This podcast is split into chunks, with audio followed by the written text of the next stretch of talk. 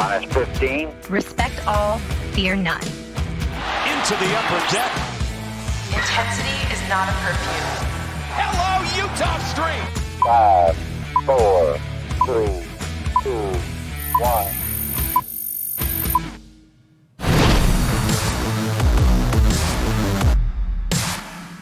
From inside the warehouse at Oriole Park at Camden Yards, it is the MASN All Access Podcast. Paul Mancano and Brendan Mortensen here with you. Brendan, we are a week away from what should be the start of spring training. Not looking like that's going to be possible, but we are proceeding as such and going to keep going as if uh, spring training. There's still possibility.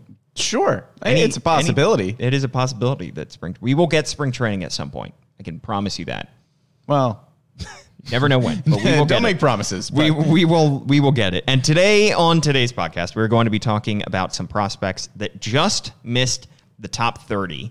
Some guys that probably aren't discussed as much as they should be, but guys that should be on your radar as an Orioles fan nonetheless. But Brendan, we got to start with Have to. your review of Much Ado About Nothing at Spotlighters Theater, where you saw your boy as Count Claudio. Right. And I, I gotta know what's your what's your review? We've already gotten two reviews. Both of them were pretty positive. Yeah. You are qualified for this as you know. Am having, I? Sure. As having seen years and years of theater, you have Yeah. your own theater blog I under a, absolutely do under not. a pen name. It's under an alias. Stop It telling is. people about this. this is my own secret space Yeah. that nobody needs to know about. No, the show was great. I thought everybody but Claudio did a fantastic job. Wow. Um, I did not bring enough tomatoes for the guy who played Claudio. Uh, just would have gotten my practice in there, just absolutely hurling him. No, it was great. My my previous Shakespeare viewing experience included watching high school students, where about two of them knew what was going on, and then the rest of them were about as confused as the audience was. Yeah. So this, in general, was a much more enjoyable experience. Were you able to follow along, even though it was in Shakespearean language? I mean, I was, but I'm. I had also seen the show before. I had seen the movie before, so I, I knew generally what was going on in mm-hmm. the show already. So I was at at oftentimes, you know, leaning over and, and explaining co-host of the Nationals podcast, Amy Jennings, what the heck was going on. Yeah. So uh, well, you did have a, a little synopsis in this in the program as well. yes, which probably helped. Which is always helpful. I, it was always uh, I could tell the audience would lose us at times when I could see people look pulling out their their programs and on, like hold on, maybe they? their phone light and trying to scan. But it also meant that they were trying to understand. At least they weren't Right. falling asleep. Yes. Uh, in the audience as well. So I appreciated that. Right. And, and a bold strategy. You would never see a movie theater do that. They would never hand out a program and be like, this is what's happening in the movie. Yeah. And just I did, to the end. I did see this in theaters. There was like a, a movie version of this years ago that came Yes. out, directed by Joss Whedon, I believe. And Denzel was in it. No, that was that was the '90s one. Ah. That was with uh, Oh, a newer, newer one. newer, newer about. one. Okay. This came out like 10 years ago, and uh, that one I was totally lost because I did not have a synopsis anywhere, and they were trying to do new stuff with it. So I think hopefully this time we were fairly clear. Yeah, I just think it was. I just can't wait for the sequel. Even more about even less. Wow. I bet you thought about that one a while more ago. ado about. Oh, I've been thinking about this Yeah. for a long time. Also, much ado about nothing. Two Heroes Revenge. Electric Boogaloo. The yeah. Squeakquel is actually Right. All all sequels should be named the Squeakquel. They as should. we know. All right. Uh, well, thank you for that. Um, I'll, I'll pass that along to my castmates. Yes. I'm sure that they would appreciate the kind words that Yeah. you've said here today. Um, all right. Shall we jump into our prospects who just missed the cut? No, I think we should keep talking about Shakespeare. All right. Well, let's go back to it. Twelfth Night, your favorite.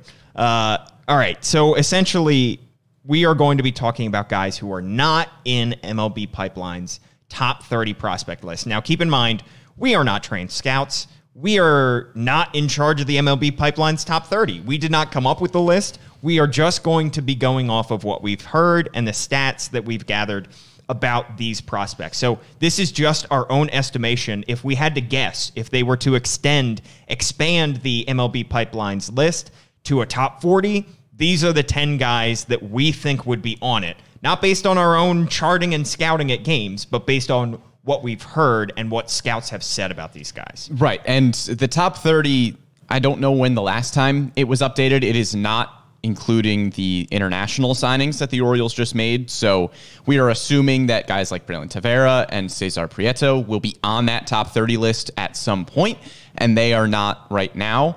And I think the rankings are also going to be a little bit different once the season actually starts. There are some guys on this list that I think are very underrated in terms of where they are. Like Coby Mayo is 17th on the current top 30. I think that will go up by the time the minor league season starts. So this top 30 is subject to change, but as of right now, these are just the guys that we think probably just missed the cut. I think it has not been updated yet for the preseason. So essentially, I Right. think they do the preseason one, then they do another one after the draft and after the trade deadline when prospects have changed teams.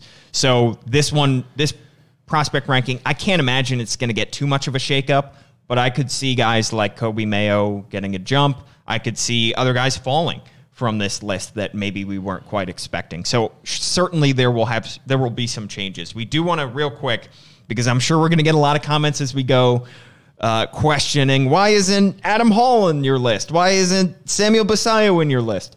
It's not include. We're not going to be talking about anybody in the top 30. So of course that includes the top guys like the Adleys and the Graysons and the Westburgs and all that. But the bottom 10, we're not going to be talking about Joey Ortiz, Reed Trimble, Zac Lowther, Darell Hernaiz, Samuel Basallo, Drew Rom, Anthony Servideo, Carter Baumler, Luis Gonzalez, Tyler Nevin, and John Rhodes. Right. So those guys are at the bottom of the the top the top ten, top thirty. They might get bumped. A couple of those guys might get bumped off the top thirty once Cesar Prieto and Braylin Tavera join the top thirty. But those guys all still have their prospect status and are in the top thirty. Yeah, it's it's actually kind of funny that we mention that because we don't really talk about some of the prospects in like the 15 to 30 range. We also don't talk all about that Bruno. much. Yeah.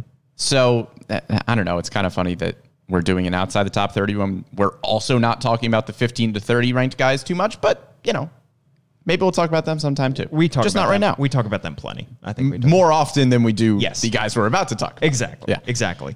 Um, all right. So these guys are guys that you should keep on your radar, but also keep your expectations in check because they are not highly rated. But they are guys that I think could jump into the top 30 at some point soon. And let's start with a guy who was recently drafted as part of the Colton Cowser 2021 draft class. Orioles like to take their college outfielders, and they took one in the fourth round by the name of Donta' Williams. Yeah, Donta' Williams, I think, should be in the top 30.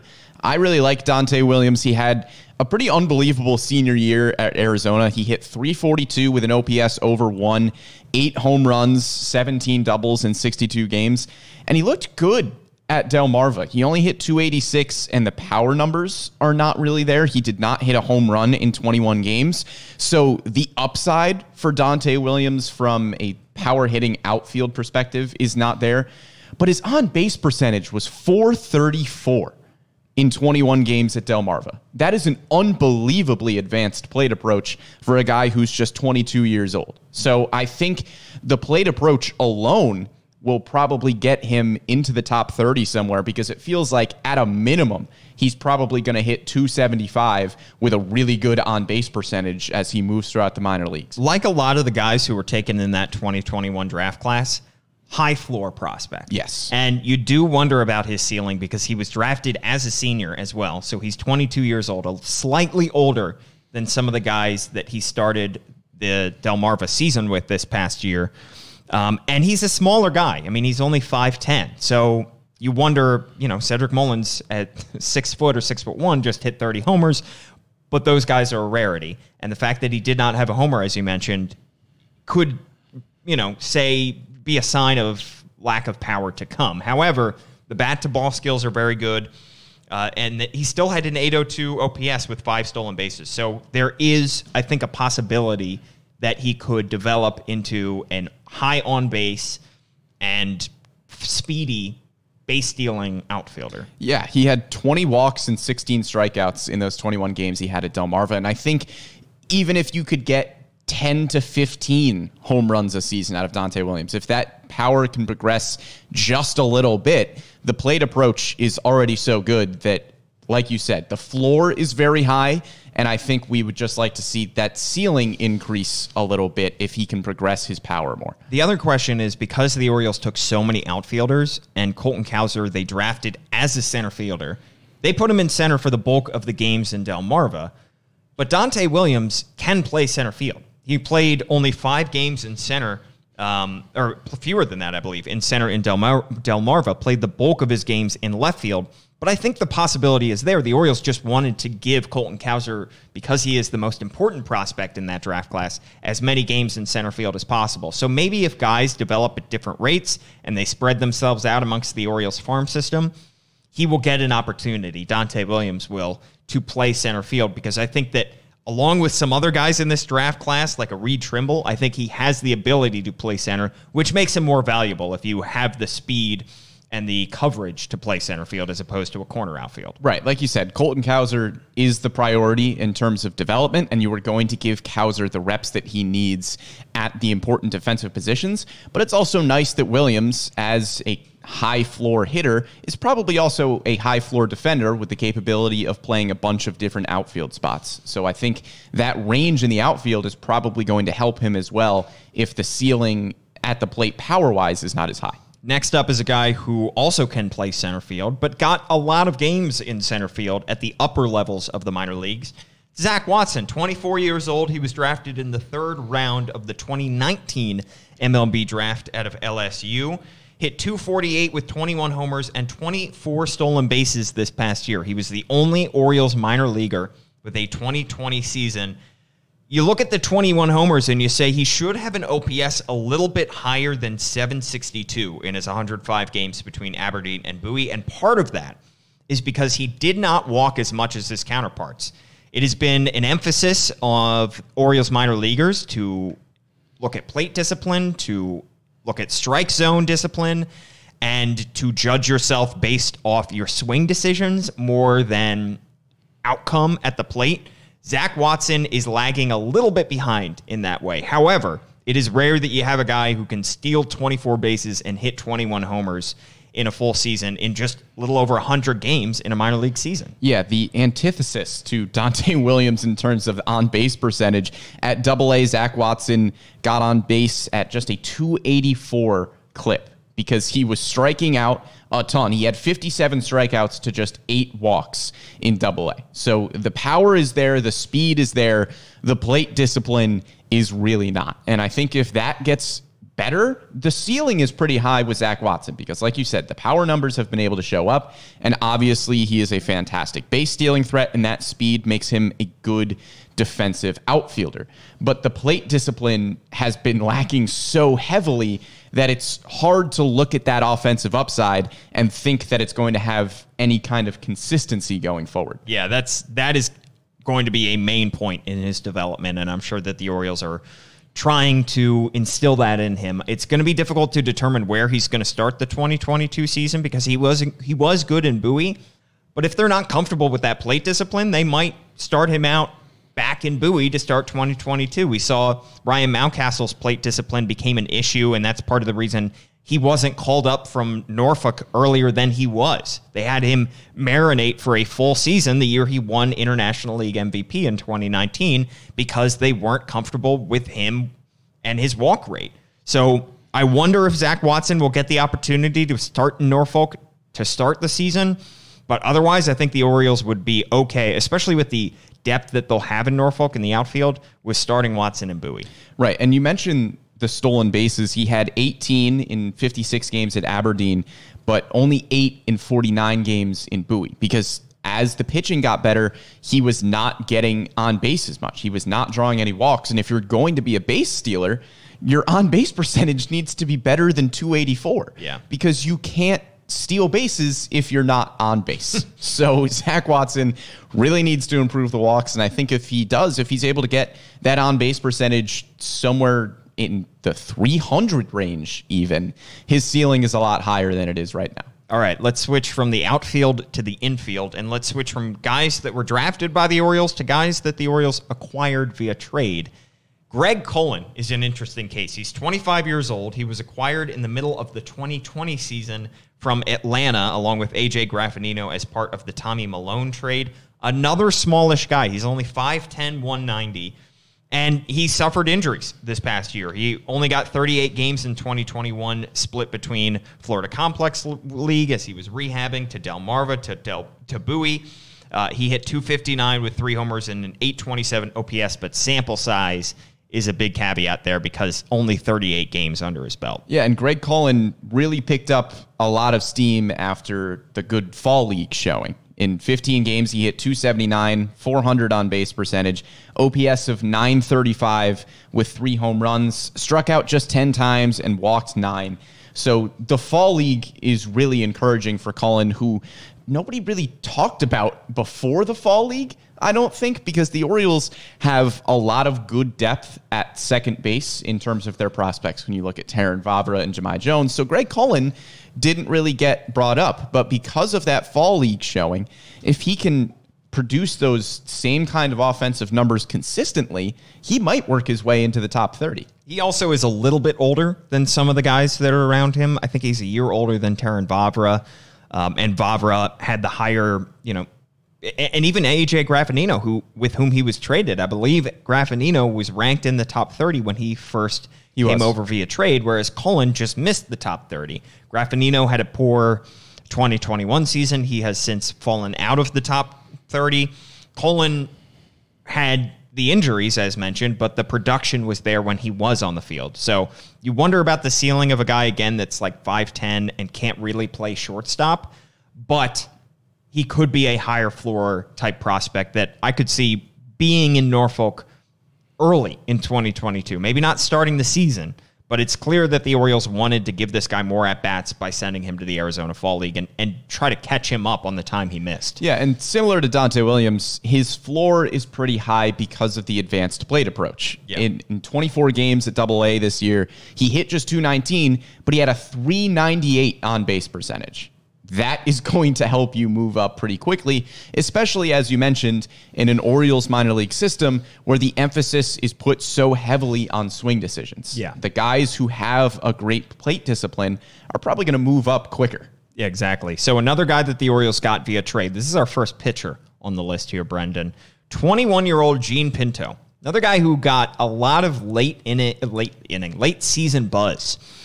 Right around August, July, he was starting to pick up some steam, at least from Orioles fans who were now had eh, eyes on this guy, the guy whose name we had just heard as being mentioned as part of the trade that sent Jose Iglesias to the Angels. He was originally signed by the Angels as an international free agent out of Venezuela in May 2019. So you think about May is not usually a time when you sign international free agents. So he was signed late for his class because J2 is when the new international signing period starts. So he wasn't highly touted. He wasn't one of these first day signing guys as a 16, 17 year old. He was signed late as a little bit older of a guy at just 19 years old. He came over via trade and he looked pretty good in the small sample size that we got him over stateside, Brendan. Yeah, everybody has been, I think, freaking out is the right word about Jean Pinto. He has flown up people's, you know, their own prospect rankings when you're looking at the Orioles system because he is 21 years old and incredibly projectable. He has a fastball that can reach up to 97. Changeup sits around 88 with good movement. The stuff is very good, and his command is also fantastic.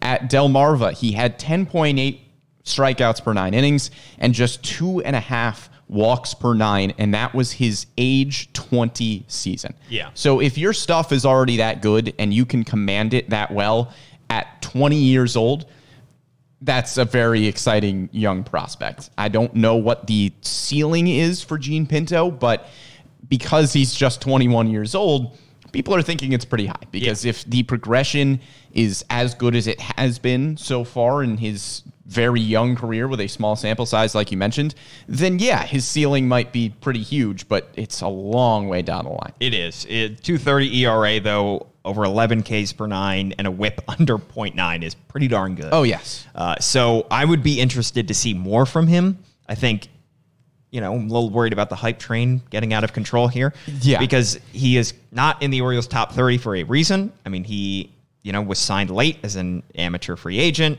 was not the biggest piece in that Jose Iglesias trade as well.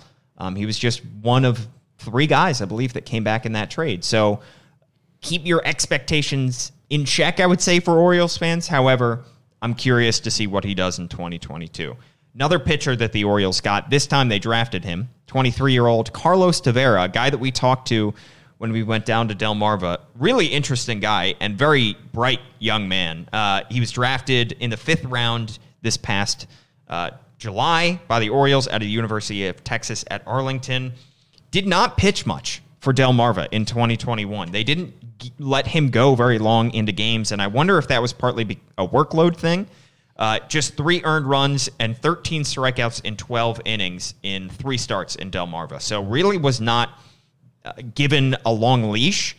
So I'm curious to see how long a leash he gets going into 2022. But it is he's a little bit older, 23 years old for a pitcher that was drafted in the fifth round. Um, he was the first pitcher off the board by the Orioles. Again, they waited until the fifth round and then they didn't take one for another five rounds after him. So there is a little bit of increased pressure on him, uh, but he is a, an intriguing prospect nonetheless. Yeah, it's it's hard to look at any of the numbers that he put up this season because they're so inflated due to the lack of work that Yeah. he got. Like you can look at his walk numbers because right now for his 2021 stats, his walk numbers were at 9 walks per 9, which is obviously ridiculously high, but he just didn't pitch enough innings Yeah, to 12 get that innings. number down. Yeah. Right. So in 12 innings of work, yeah, the walk number is concerning, but I would certainly give him more than 12 innings of work before we get concerned with Carlos Tavera. But like you said, was very bright when we talked to him, seemed very excited about the Orioles' increased emphasis in using analytics to help pitchers. So Tavera, I think, is a really intriguing prospect because he was a successful college pitcher. And the Orioles, we know we like their college bats, but the college pitchers are able to translate as well just because they have so much experience and usually have some better command and a better arsenal. And when you look at a guy that's drafted in the fifth round, you're not going to see.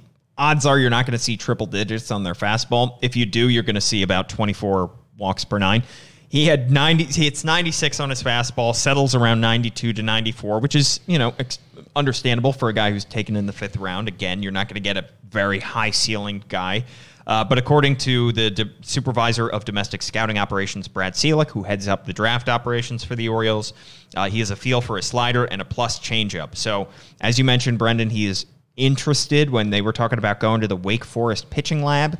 He seemed very intrigued about learning how to maximize his potential. So, may not have the highest ceiling on paper, but if he's able to get the best out of his stuff, then he could work his way up pretty quickly. Yeah, I think it, when you have a good college pitcher on the roster, it's just an exciting young prospect, and I think we will see a lot more from Tavera. It's hard to judge him right now with Yeah. the workload, so I'm looking forward to next season when we see more of him and can probably get a much better read of what his potential might be.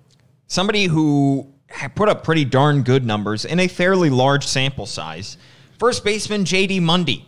There was a lot of hype about him early in the season because he was signed as an undrafted free agent after the 2020 draft. Remember, it was only five rounds, so a lot of market for undrafted free agents who wanted to leave college, but the draft wasn't long enough for them to be taken. So maybe he would have been taken in the shortened 2020 draft had it been 10 rounds, 15 rounds.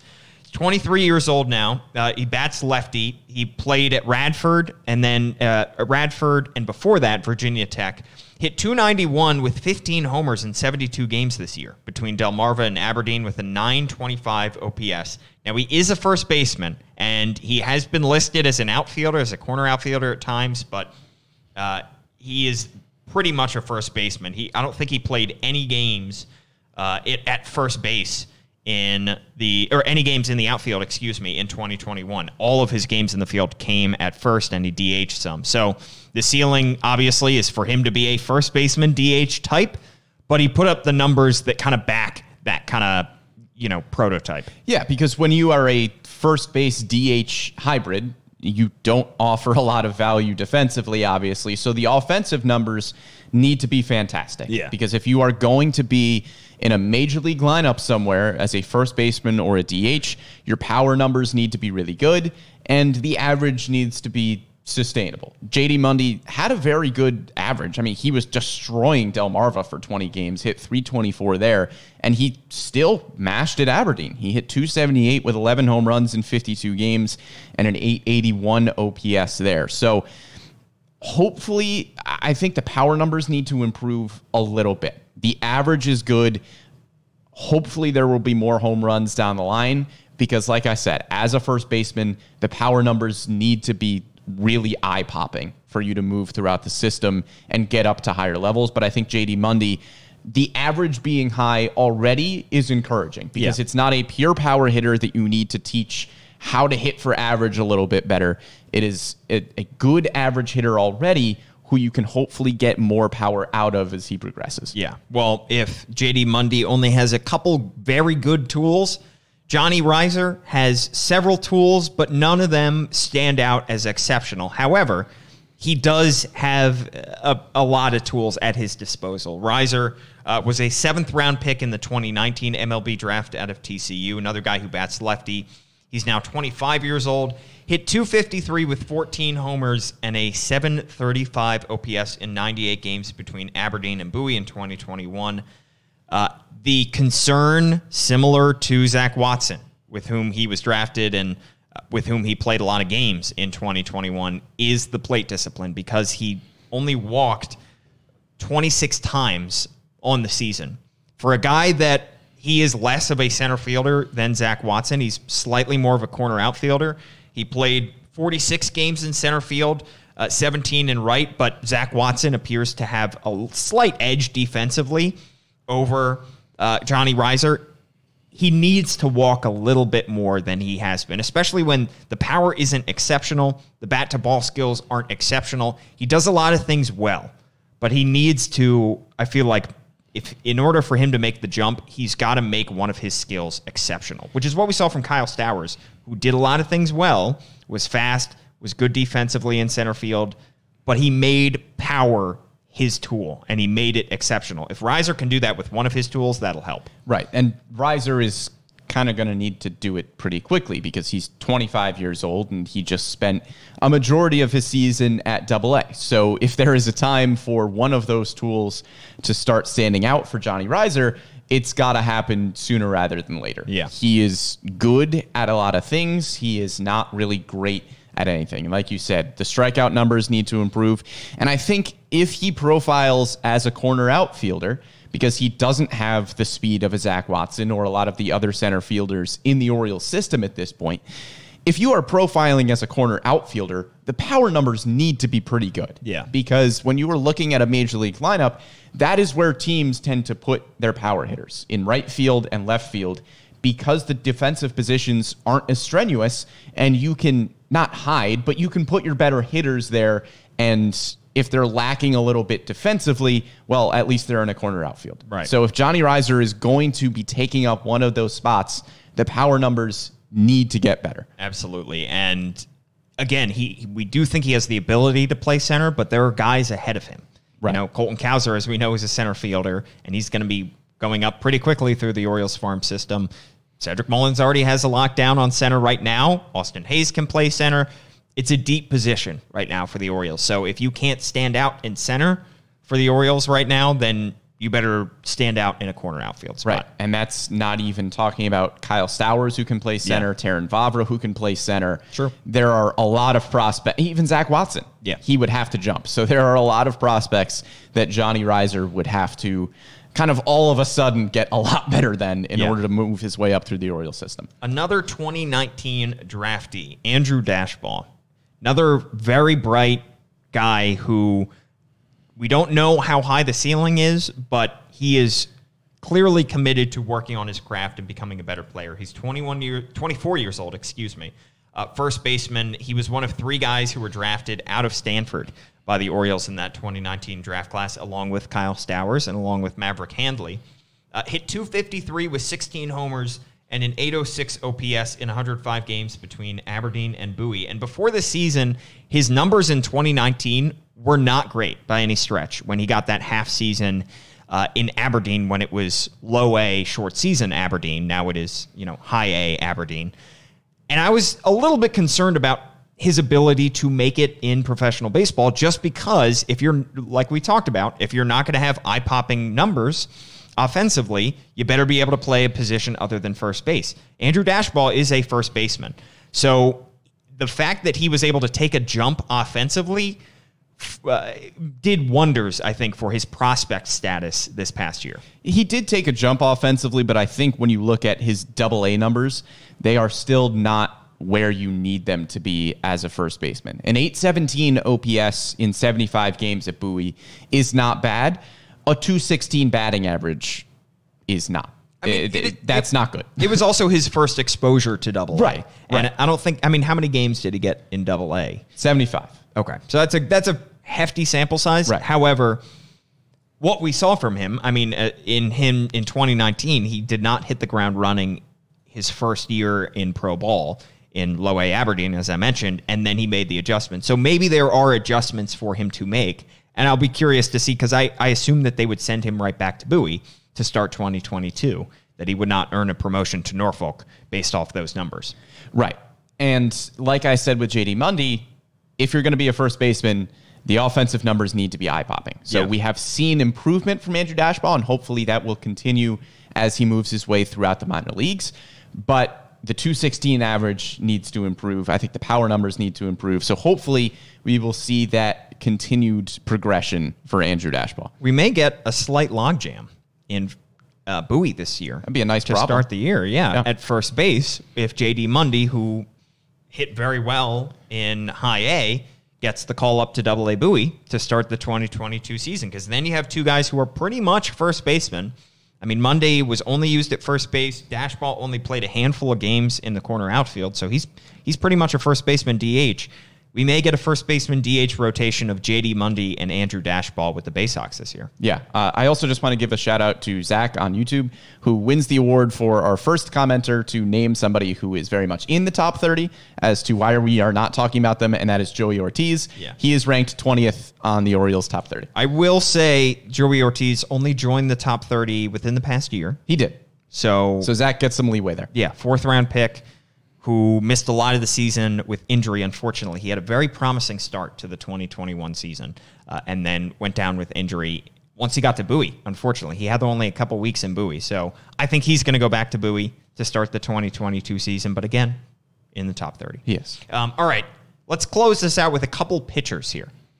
Start with Garrett Stallings, who was drafted originally in the 2019 MLB draft uh, by the LA Angels out of the University of Tennessee. They did not give him any games in professional ball after he was drafted because they were concerned about workload. And then he was traded to the Orioles as part of the Dylan Bundy trade that offseason. 4.67 ERA in 106 innings between Aberdeen and Bowie in 2021. 24 years old. There is a again ceiling probably not ridiculously high with this guy, uh, but another intriguing name in terms of pitching prospects in the Orioles system. Yeah, he was just a solid college pitcher. Yeah. And the Orioles seem to have a lot of them. They drafted one, like we talked about before, in Carlos Tavera. Garrett Stallings, the stuff isn't amazing, but the floor seems to be relatively high, even though. You know, he doesn't have an overwhelming fastball. He doesn't have the overwhelming things that you usually look at for pitching prospects, where you might say, oh, if all of these things work out, he might be a top end of the rotation guy. Garrett Stallings, more than likely, is not going to be a top end of the rotation type of pitcher, but his floor is pretty high, and it makes you think he will probably work his way up to the higher levels of the minor leagues and might find his way into an Orioles bullpen somewhere down the line. Yeah, just eight strikeouts per nine in those 23 games, 19 starts, and a 1.236 whip. So not outstanding. But that command is going to be what's going to have to put him over the top because he throws a fastball which is not overpowering, sits around 90 miles an hour. He's got a slider, curve, and a changeup, and both a sinker and a four seamer in terms of a fastball. So he's got different pitches that he can use. He's going to have to rely on those because he doesn't have overwhelming stuff. And then the second guy, on in terms of pitchers, total opposite case. Yep. No command whatsoever. But boy, does he have the stuff. And that's Felix Bautista, who was recently added to the Orioles 40 man roster as somewhat of a slight surprise, but somebody that we said right before they added him to keep your eye on because the upside is there. It's just can he get those walks and can he get that command under control? Yeah, some of the numbers are ridiculous. Uh, he worked between three different levels of the Orioles minor league system this year, had a 154 ERA and 15 strikeouts per nine. That's insane. Yeah. And then you look at the walk numbers. Uh, well, you look at those numbers first and you go, why is this guy not closing every single game in the majors? And then you see that he has almost six walks per nine, and you're like, oh, okay. He's also makes sense. huge. He's Yes. like six six, I believe. very intimidating. Yes. So Felix Bautista, if he can get the command, well, if he can get better command of his command, he could be great at the major leagues. And I think the Orioles are hoping that they are able to work with him enough or that command will get under control a little bit more because the stuff is nasty. Yeah, I mean he ranked among among the Orioles farm pitchers who threw 40 or more innings. He ranked first in ERA and strikeout rate. Think about a lot of the good performances that we saw this past year, including Grayson Rodriguez and Felix Bautista, ranked first among ERA. Uh, in ERA and strikeout rate in 46 and two thirds innings. And they moved him up very quickly through the system. He got all the way to Norfolk there is a possibility that he breaks camp. You, I believe, predicted on one of our previous podcasts that he would break camp with the I Orioles. did. I mean, he's 26 years old, so you might as well see what you have in him. Right. And considering he's taking up a 40 man roster spot, you might as well see what you have in him. I think that he could get called up very early if he does not break camp. Yeah, and you're not worried about service time with a reliever, especially one who's Yeah. 26 years old. So there's no need to hold him out for halfway through the season and then call him up then.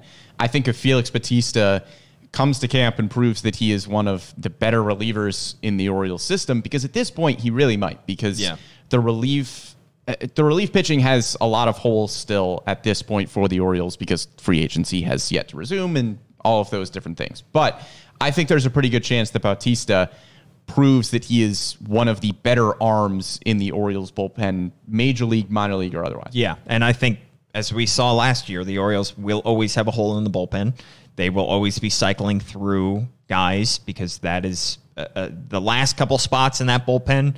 We saw it with the rotation this past year. Hopefully, the rotation will be a little bit more solidified. But with the last couple spots in that bullpen, it's going to be a, a circle of guys just constantly going around between minor leaguers, between waiver claims and the Orioles were hoping that somebody could grab a hold of that, you know, the, one of those spots. They were hoping maybe an Isaac Matson could grab a hold of one of those spots, and they didn't. So the hope there is that Felix Bautista takes advantage of that opportunity. Yeah, Isaac Matson. Funny you should mention him. Roch posted a fantastic article That's about why he was on my mind, on yeah. on MASNsports.com this morning. Really mm-hmm. weird. Appeared in four games, and they were all a different month of the season. Yeah. very sporadic usage for Isaac Matson. the hope I think is that he he also had a difficult year personally. Um, I know that he lost a family member as well, so he he was going through some stuff uh, off the field. He had some injuries, I believe. He struggled in Norfolk. Maybe 2022 brings a fresh start for Isaac Matson because he was another piece along with Garrett Stallings in that Dylan Bundy trade where he came over from LA. So he was the closest to the big leagues when he was part of that trade. They got four pitchers back, and Matson was the oldest of all those guys. So maybe he is he, is pretty much relegated to a reliever. He's not going to be a starter, but I would like to see more Isaac Matson personally. Yeah. 2022. And relievers get no love on the top 30 just because the Yeah. ceiling is not that high. It is not as high as a starting pitcher. Relievers are not seen as valuable as as valuable as a starting pitcher. But Right. I think Felix Bautista, if he had a starter's capability, he would be in the top 30 because the stuff is ridiculous. Yes. But just because he's a reliever, he gets left out. Exactly. But I'm sure there are guys that we left out as well. Guys that probably are flying under the radar that we should be talking about. Please let us know. I'm surprised we did not get any comments about Toby Welk. People, completely- the people love Toby Welk. the people love Toby Welk, and I wanted to include Toby Welk on this list as well. He was part of the 2019 draft class, but I looked at his numbers and I looked at Andrew Daschbach's numbers, and Daschbach's numbers were a little bit better. And I know Welk plays third. uh, whereas Daschbach plays first. So a more important defensive position for Welk. But from what I've heard, he's not outstanding defensively at third. So I had to give Daschbach the edge here.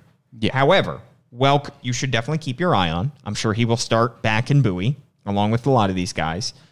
And he is a little bit older. I believe he's a year older than Andrew Daschbach. So maybe he gets called up to Norfolk at some point soon. Yeah, Toby Welk, the people's champion. Another people's name we didn't mention, Cadyn Grenier, was tossed around when we talked about guys that the Orioles potentially might keep uh, and protect from the Rule 5 draft. Cadyn Grenier does not have a very high ceiling, and that's why we didn't talk about him here, but he is still very good defensively, one of the better defensive shortstops in the Orioles minor league season. But because the bat is not there, eh, the ceiling is not really there for Cadyn Grenier. So that's why we didn't mention him. Ryan Miller saying Toby Welk is fantastic. See, getting another The people's champ. And of course, another people's champion, Patrick Dorrian. Patrick Dorrian. a comment from Vivek about uh, Patrick Dorrian. We talked about Patrick Dorrian a little bit last week about why he wasn't put on the 40 man roster. Um, but again, he, he was in this discussion.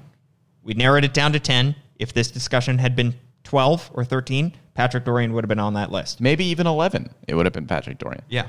Um, hides in long grass says, Love Toby, but he didn't look that good this year. Exactly. Yeah, he looked good in Aberdeen and then got called up to Bowie where he struggled, I believe. Right.